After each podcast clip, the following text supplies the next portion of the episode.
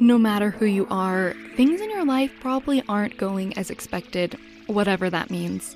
But the things you are doing right now, no matter what they are, that's your life. It's not a plan B. I'm your host, Matilyn Mortensen, and you're listening to This Is Not a Backup Plan.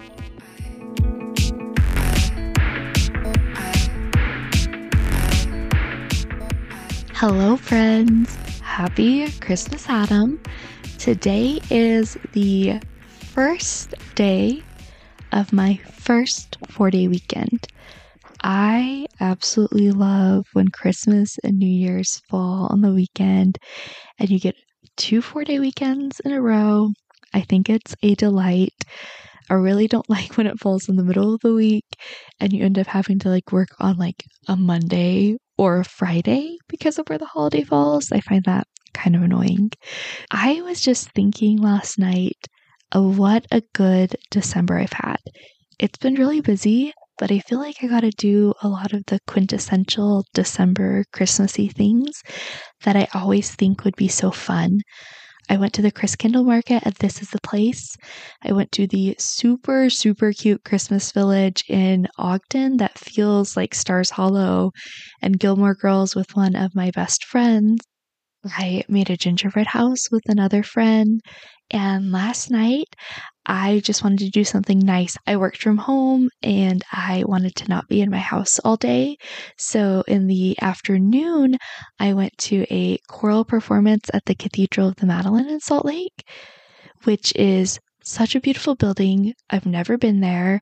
It's the kind of place that I would for sure make sure to visit if I was on vacation, but because I live in the city and in the state, I've just never visited. So I went to that and it was just very pleasant. And then in the evening, I went to the Grand America Hotel and I had like a snack and a hot chocolate. And I walked around and I looked at their really cute Christmas windows. And then I rode the train to City Creek and I walked across the sky bridge that was all lit up and looked at the Christmas lights in Salt Lake City. And I just was thinking, like, these are the kinds of things that I prioritize doing when I'm on a trip. They're the kinds of things that make me so happy. I like walking around cities and seeing what there is to see. I like riding public transit. like, these are things that bring me a lot of joy. And it's just kind of nice to do them in my normal person life. I've been thinking a lot about what I wanted to do for this last episode of the year and I came up with no good ideas. I was like, I could do 22 things about the podcast from 2022.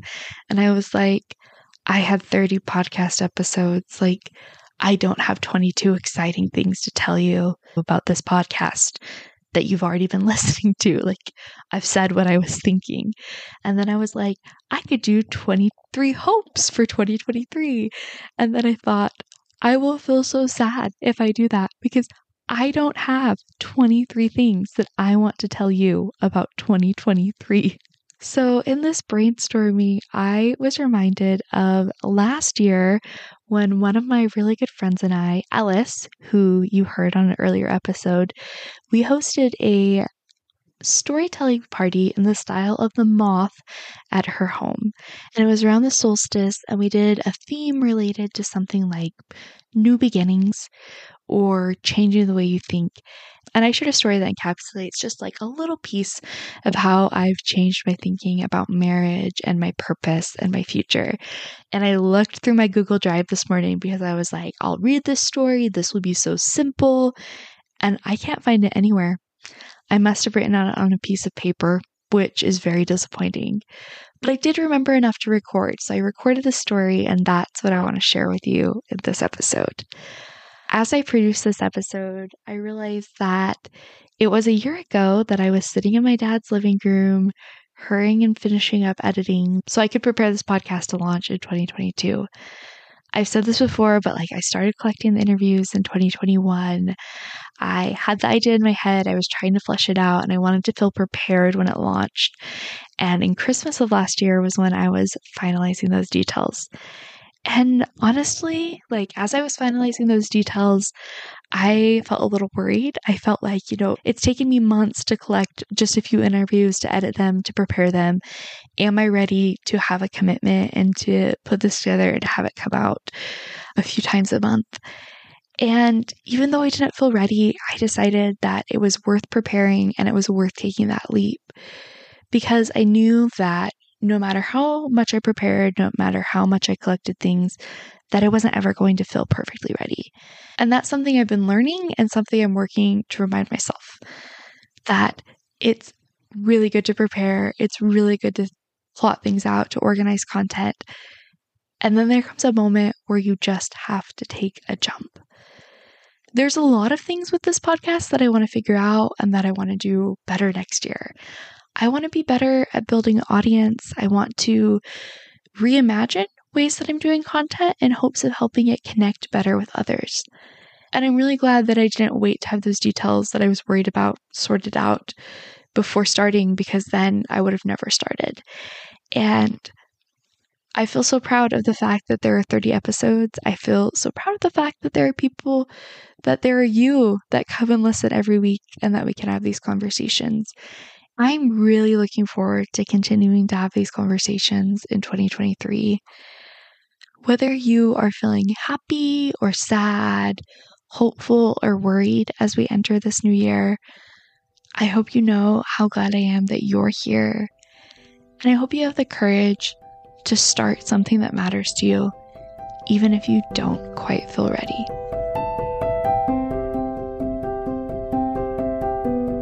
When I was about 10 years old, my grandpa built me a cedar hope chest. When he gave it to me, he told me that a hope chest was something that a young woman would traditionally use to collect things she hoped to use in her future home. As someone who is very good at following instructions, I took this to heart, and in addition to some of the typical childhood treasures that you might expect a girl to put in a box, I also used the Hope Chest to collect things I might want to use for my future home. I included hot pads I knitted, baby blankets I made, baby clothes of mine that I wanted to save, and the wedding time capsules I made in my church youth program. I don't know if this is a thing outside of conservative religious circles in Utah, but when I was a teenager, it was popular to create a box that would showcase some of the things that you imagined might be a part of your wedding. Pinterest was really big at this point, and I was very excited about planning this once in a lifetime party. The box had things like what colors you thought you might use, wedding dress ideas, ring ideas. I know that some of mine included potential baby names. It also included materials that would help you prepare to go to a Mormon temple when the time came for you to be married. And when I look back at these, I cringe. I feel like this really focused on marriage as the be all end all goal and kind of ignored the idea that there were other exciting parts of my future that I might want to plan as well. But here's the thing I planned the activity where we made one of these wedding time capsules. I organized everything, I designed the workshop, I collected the bridal magazines, I made the cupcakes. This was the activity that I wanted to have. Looking back, I wonder if this is because this is what I wanted the most, or if this is because it was what I was told I wanted the most. As someone who is a hopeless romantic, I think it's probably a little bit of both. But I can't help but feel a little bit sad for the fact that this was the focus as I got older and as I graduated high school and I went to college and I started settling and creating spaces for myself, I realized that there was a thought that commonly came up for me. I kept thinking, I'll do this thing when I get married. I'll buy nice dishes that match when I'll get married. I'll buy furniture for my house when I get married. I'll decorate in a way that I like when I get married. And one day I realized I didn't want to think like that anymore. As I thought about it, it did not feel practical to start doing some of these things exactly in the moment. I was still living in college housing with a lot of strangers, and so I wasn't going to be buying the dishes I wanted anytime soon. I wasn't going to be buying furniture anytime soon. But despite these limitations, I realized there was no reason for marriage to be the point that marked when I could do these activities. And so I changed my thinking from when I get married to when I have a house. I graduated with my bachelor's degree in 2019, and I was working at a small newsroom in Logan, Utah, which meant that my salary was tragic. Because of this, I continued living in student housing. However, six months after I graduated, I got hired to be a news director at the public radio station at the university in Logan. And the financial stability this promised meant that I could seriously start considering a house.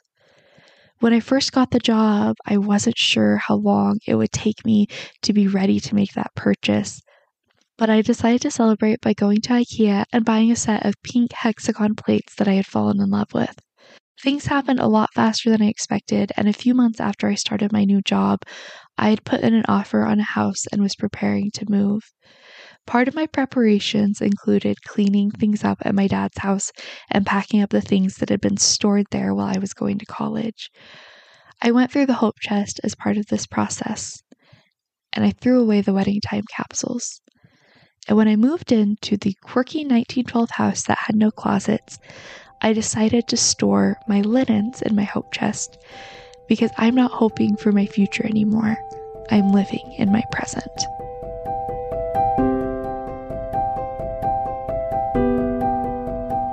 Merry Christmas, my friends. Happy New Year. All the warm and cozy wishes to you. You can find me on Twitter at Matilyn Kay, as long as it doesn't implode. and you can find this podcast on Instagram at Not a Backup Plan. You can support this work on Patreon and you can also support it by leaving a review and rating it on Apple Podcasts and rating it on Spotify. If this has been an important part of your 2022, please just take a few minutes to leave your thoughts. It makes such a huge difference. And if you just want to tap five stars, that's also a huge benefit in helping me build an audience and helping other people discover these stories. No matter what happened this year, and no matter what you're planning on doing next year, remember this is your life. It's not a plan B.